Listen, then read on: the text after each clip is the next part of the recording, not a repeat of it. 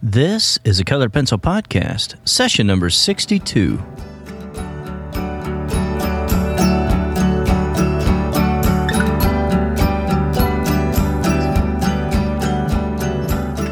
Welcome to Sharpened Artist, a colored pencil podcast where we discuss in detail all things in and around colored pencils and the colored pencil artist.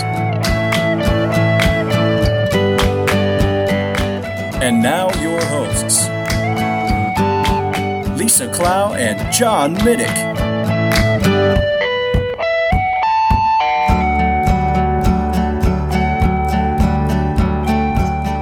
Hello, my name is John Middick, and I'm joined by my co-host Lisa Clow, Lachri fine art artist, Lachri Clow artist, Lachri.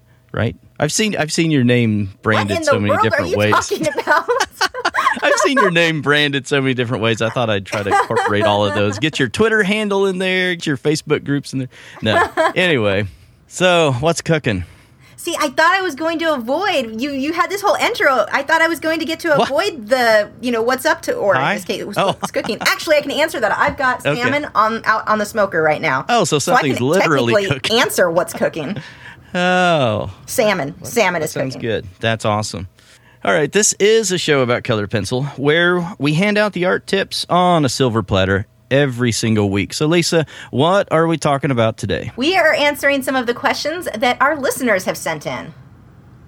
All right, so start out here. Um, this is one that I've wanted to answer for quite some time, and it's come up several times this week, and that is why don't you do more interview shows and feature other artists? We love those. Keep giving us more of those, and we get we get that request all the time, and and I get that. I mean, I understand that. I want to answer that very candidly. That's something that you know I hear a lot. I understand it because I like interview shows. I love them. But the the problem is this: they're a ton of work.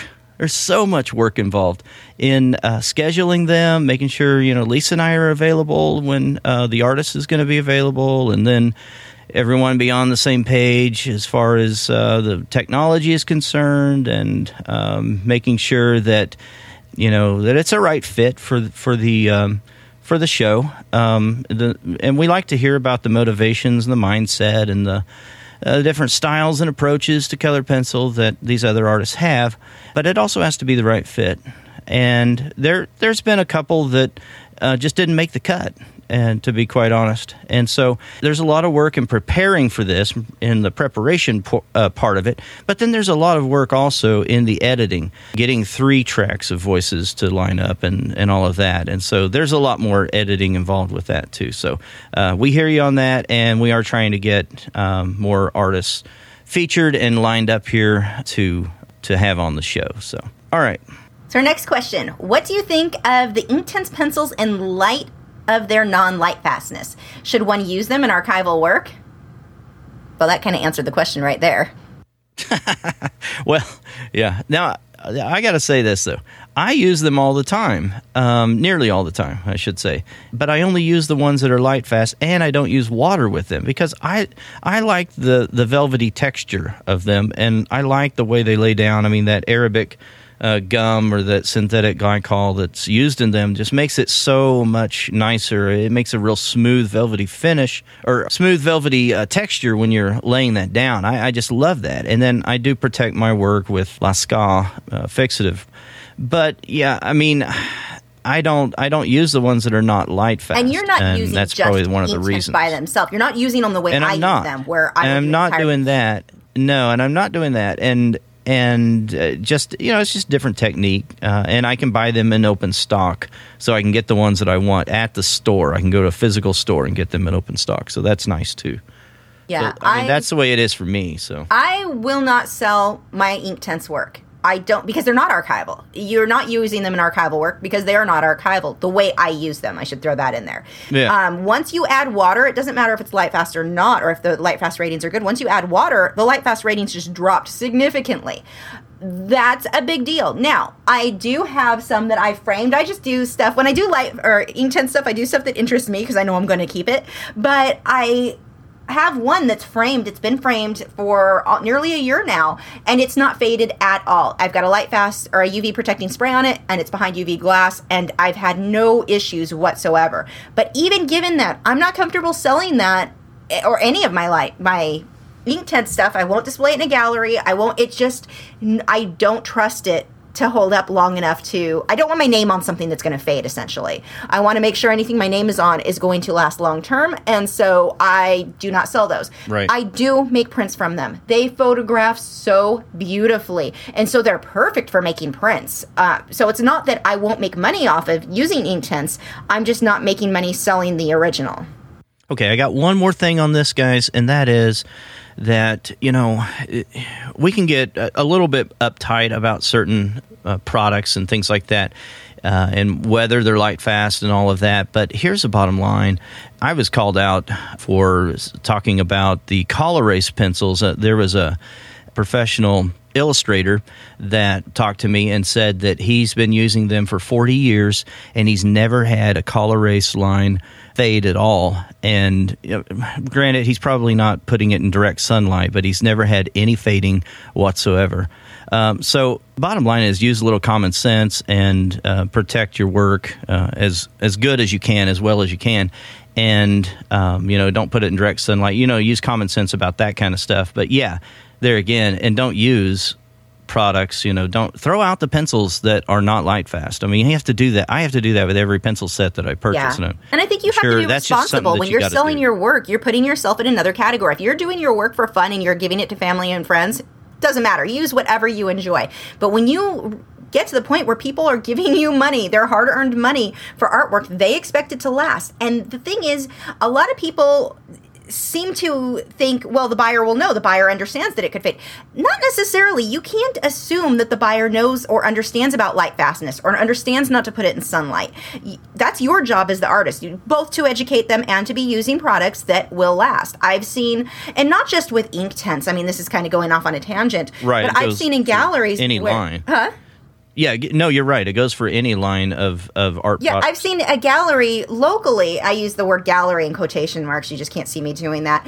But she sells her son's work and the stuff that's on newsprint and newspaper and things that are going to fade. This is not archival quality, and they're selling it for thousands of dollars. Yeah, I've seen people do that. And it makes me mad because the on buyer doesn't understand that that artwork is not going to last. And of course, the guy making it's not telling them. And chances are the guy making them doesn't even know that it's not going to Cardboard last and brown paper bag too. Yeah. there's just yeah a lot of stuff that you're like if if somebody is paying you money it is your job to do the research to make sure that that artwork is going to last Although, if you go back far enough in printmaking with the paper that was used in these old books, you can use that paper and there's no acid in there. And that I think that's really cool. Really? People do that. Yeah, when they when they um, uh, commandeer some of that old paper from uh, from the books. What is it? What is the date? I can't remember now. It's in the uh, mid 1800s, I believe. Anyway, you find that paper that they did not introduce any of those acids into the paper making process, and you can use that uh, for your artwork. And I think that's really cool. And you can smell it when you open up those old books. You can just smell that paper. Uh, there's a certain smell about it, but um, I should look that up. Put it in show notes what the what the year is. Uh, if you go back to some of these used old bookstores um, or old. I shouldn't say used old bookstores. Um, used bookstores that sold that sell old books. You can find some of that. that is really interesting It- now there was a cool, history yeah. lesson that i didn't need to go get tea for I can I can give you the long version. All right. So next question: Can color pencil be used with pastel? For example, if you put pastel down first and then the color pencil on top of that. Uh, I don't think I've ever tried that. I, I have. tried using pan pastel. yeah with pan before, pastels but- and it worked beautifully So you put the the colored pencil on top of it. yeah Is that what you um, and i just Yeah. did a quick test wendy Layne Okay. um, who we interviewed what a year ago or so Year ago, she yeah. did i did a workshop with her recently and she had a bunch of supplies where she was letting the students play around with them. And so when everyone was away from the table i sat there kind of scribbling around with stuff. And yeah, you can put the pan pastels down and the colored pencil sticks no problem. Now honestly you're probably not going to put paint thinner over that. So if you like to use mineral spirits like i do it may not be the best choice because i think that's going to mess up the pan pastels, but Mm-hmm. if you're not, no, the the colored pencils stuck really well to the pan pastels. I'm not sure about, about other pastels because they tend to be grittier. Let's talk about that for a second then, because I'm interested in this. I, I would like to, I'd like to try it, and I'm a little more curious about it now. So, what paper was she using, and then how? It's Wendy, okay. so it's always Stonehenge.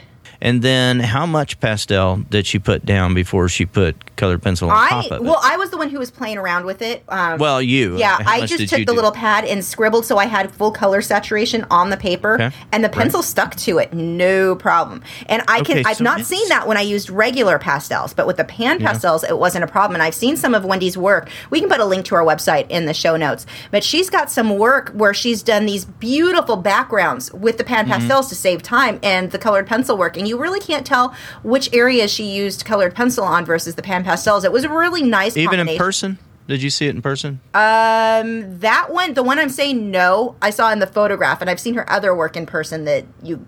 Okay, so another question about that then. So you're putting the pa- the uh, pastel down. You've got some saturation there um, in the groove of the of the uh, paper, and then you're taking your pencil and laying it down. And it's Wendy, so I'm guessing she's using polychromos. Is that right? Yes. Okay, and so let's think about this mechanically. Um, uh, or technically rather. So the pastel then is going down into the grooves of the paper, into the tooth of the paper, and then the polychromos is going on top of that in in the grooves of the paper into that mm-hmm. tooth of the paper, right? So it kind of seals it inside there, right? So you can't have a whole lot of this dry chalky medium Well, that's the top, thing with the pan right? Mm-hmm. pastels. They're not your typical past. They No, don't they're not. feel dry They're- and you're right. chalky like. I mean, I They're still don't like how it feels on my hands, but they're it's not, not, as chalky. No, Like right. if I were but to right now go powdery. try my regular pastels, like I've got some Derwent pas- um, pastel pencils. If I try that Yeah. and put colored pencil over it, they're not going to play real nicely. No, together. right, right. I, I've tried both, but I I just don't remember it being easy to do this. I'm- Yeah, I, I, don't was know. surprised. I'll try it I wasn't expecting that. I, I seriously doubted it, and she's like, "No, watch." She get, she's Yeah, been bugging here- me on that one for a while to try those two together. Okay, She's I'll like, try no, it again. Watch. But okay, but here's the other thing. How? So what do you do with it? I mean, is it fully encasing that uh, pan pastel medium? Well, she's then the leaving a lot of the pastel. Pan pastel is being allowed to show through, like her background. She left just with, I think, the majority of that on the one. I'm thinking the one she Okay. calls "Sacks in the City." I think is one she did that with, and the majority of the background, I want to say she did just with the pan pastels. I'm not sure what parts exactly were. I mean, I, I didn't pay enough attention to say which were just pastel, which were just colored pencil. All I know is that they did work well together. I'm not And sure how how, she you- seals them. I'm not yeah, sure. that's what I'm wondering. I know How she do you frames protect them, but? I, I really don't okay. know. She has some kind of glass. uh, Okay, so the calls out. Um, anybody, if you are, if you're an expert at this, or if you do this, uh, let us know, and I'd love to talk to you. That'd be that'd be interesting, wouldn't it? Maybe we need to have Wendy back on so she can tell us how she's doing all of that. Yeah, if she's doing that all the time, that would be pretty cool. All right, so let's see, where are we?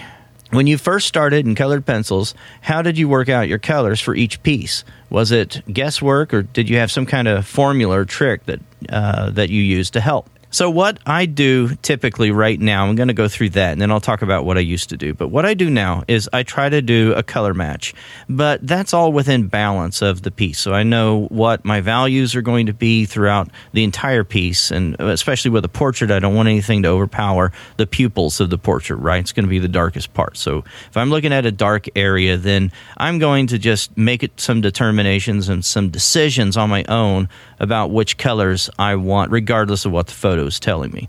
But I'm going to figure all that out and trouble through all of that and do these little test swatches over on a separate sheet of paper, the exact surface that I'm going to be drawing on. So, the exact type of paper. If it's Stonehenge, I'm going to use Stonehenge as my test paper. And I'm going to figure out my particular formula at that time that I'm going to use at that time on the piece that I'm working on. Some people like to go through here and take all 2,000 pencils that they own and do all these these enormous color swatches, and they make murals out of these things.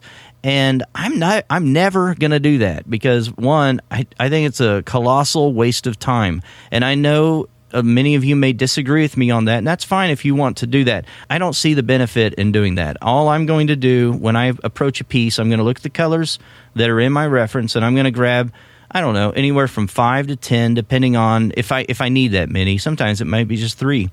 And I'm going to take those colors, test those, figure out the formula, and that is which one I use first, second, second, and third. I'm going to write down that particular formula at that time, and then I'm going to apply it to my piece when I start.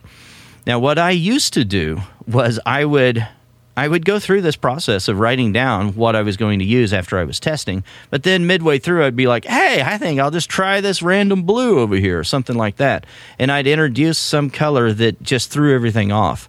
And I've messed up several things that will never be shown anywhere by doing that. So I've learned some things the hard way. I, you know, school of hard knocks. I had to learn that the hard way. But that's that's what I do now. What about you, Lisa? Okay, I think people get way too worried about their colors. And I say this all the time. We've talked about this all the time.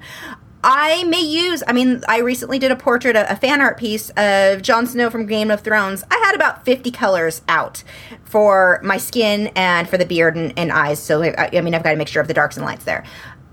I grab what I need. I need a pinkish color, I grab a pinkish color. No, not pink enough, I'm going to grab another one. Or, oh, too pink, I'm going to grab one that's a little bit more towards orange on the color wheel. You know, it's not right. something that I spend too much time thinking about. The one thing that I've advised people to do, and I actually do sometimes do this if I'm having a hard time judging colors, I will use an eyedropper tool in Photoshop, which No, that is a good one. Yeah, that one makes it easy and I'll make little color swatches. So okay, these are my my basic colors that I know I need to use. And the thing that I find helpful there is sometimes I need purple and I didn't even see that in the artwork. So that's where that comes in, in handy. But really, it's more about your values. I'm not stressing out about my colors. I mean, I mean, the the one that I just did, I've got green in his skin. Most people aren't going to look at that and think, "Oh, green would be the choice to go with." I wanted to see what would happen if I used green, and it worked. And if it didn't work, I just would have layered over it, so no big deal. It's it's right. not as scary as everyone wants to think that it is. Being afraid of trying different things, being afraid of the colors is definitely going to set you back in how quickly you learn. Get over that and worry about your values, how light something is, how dark something is. That matters so much more than anything else. That's excellent advice. Uh, because I, I just want to reiterate that point right there that you talked about with color matching. Color matching is not the end all be all. Um, uh, we recently spoke with Cecile Baird, uh, you might recall, and she talked a lot about values being more important and composition. So all of those things are so much more important than color match. Yeah. And you see people obsess over color matching. It doesn't matter. And here's Just make thing, sure that it looks good on your piece. Yes. Now it has to be in balance on your piece. And sometimes it's going to look better to hype up the color the color saturation, yeah. move things more towards a warmer or a cooler one. I mean, the, those things that's what matters. And it's funny because the Jon Snow one that I had done I had people more complaints or more criticism. I don't know why everyone thought I needed a critique on that one but I had more people critiquing me on that one than I have in a long time. And they're telling me oh the, the skin colors are too cool. The skin colors that. Then when you draw it make them warmer. I chose to stick with the like there was a reason I chose these. This is the look that I wanted. It doesn't make it wrong because it still looks realistic. It, it would be just a difference in my lighting. I mean it doesn't mean that I used the wrong colors by any means. And a lot of people were going, well, I, because it's a reference photo, everyone's familiar with this photo. No, right, right. So they're saying, well, in the reference photo, this, in the photo, this. As the artist, you get to choose what you want to use. And if it's not exact, it doesn't matter. My drawing was uh, exact. My values were good. So Those funny. are the things that matter. If yeah. I choose to make something more cool, more warm, it's okay. That's not such a big deal.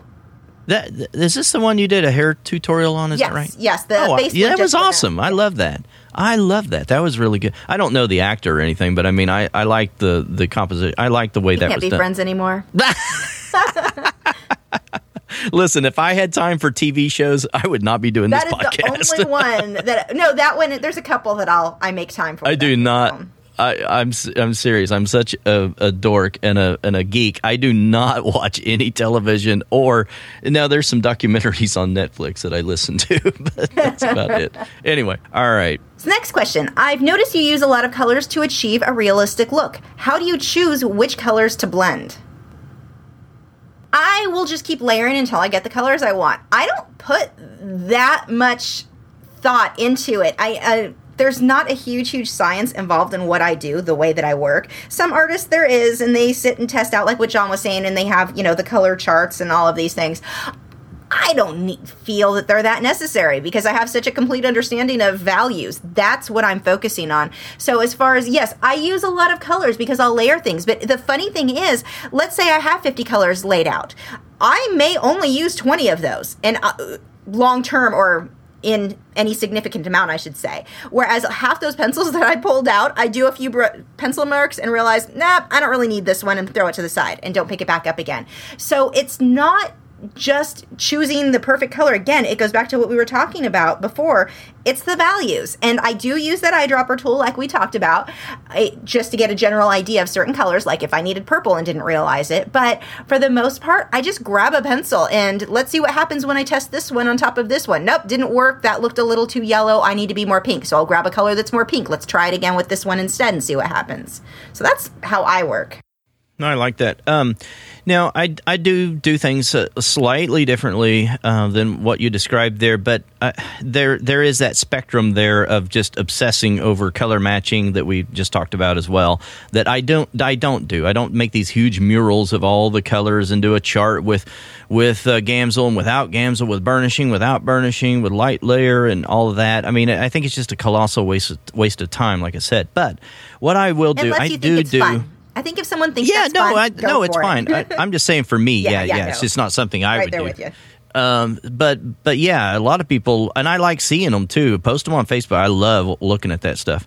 But um, it's just not something I'm going to do. But I am going to do certain little recipes for my own little particular skin tone. If we're talking about portrait, I always think of this in portraits. And if we're doing like a, a portrait, and I'm looking at the skin tone for this particular photo that I want to try to achieve sort of a lightness there, and and some of it I will I will try to get you know I'll, I'll try to uh, blend something together over on uh, a test paper. But the thing is, if I'm using the same pencils that I did for the last portrait, I kind of know what pencils I'm going to be using. Maybe I'm going to try to introduce something a little warmer or cooler. But the other thing that I think about is there are zones in the face, and I and then I think about how natural light works as well. But I'm always going to use more of a red hue in the ears and around the cheeks and those sorts of areas because it brings more life to your portraits if we're talking about um, a portrait of a Caucasian. So there's things like that that I kind of use some of the some of these underlying rules that I've already already know about and have read and studied about uh, in the past, and so I try to incorporate some of that stuff. At the same time, I'm not going to get hyper about which particular color. Uh, I'm going to use every single time to kind of to your point there, Lisa. I, I do agree with that. So yeah, I mean, how how do you choose them? You you know you have to make that determination uh, yourself. Don't be scared. Just That's go for it. Thing. You'll Don't Don't be scared. Just grab Yeah. one. What's the worst that happens? You don't like right. it. You can Try get rid of it. Yeah, and use tape. Use um, uh, use uh, a kneaded eraser if you didn't press too hard, and and just get rid of it. Take tap it back. All right, as always, guys, the show notes will be over there at sharpenedartist.com slash podcast. And if you would like to continue the discussion, you can head on over to Facebook and post your question there in the Colored Pencil Podcast group. If you want to submit your own question, you can do that at sharpenedartist.com slash Q&A. And we want to thank you very much for joining us today. And we really appreciate you listening. It means a lot. Want to reach out to us? Podcast at sharpenedartist.com. Consider leaving us a rating and or a review on iTunes. And they've made it uh, really simple now. You can just um, uh, punch it up on your uh, smartphone and leave us the rating or review there. I want to get that in the show notes. Hopefully, I'll do that with this one. It'll make it so much easier for everybody. Thank you for joining us, and we will talk to you again next week. You want to say bye? Oh, bye. Thanks for listening to this week's episode. All the show notes can be found at www.sharpenedartist.com. co-host, my co co-host, my co-host.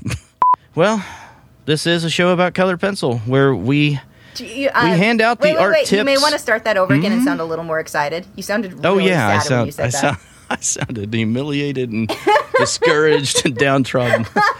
All right. the nice thing is you just got all of your um your outtakes. My, in, like, my, my outtakes all in one one fell swoop right here. That's perfect.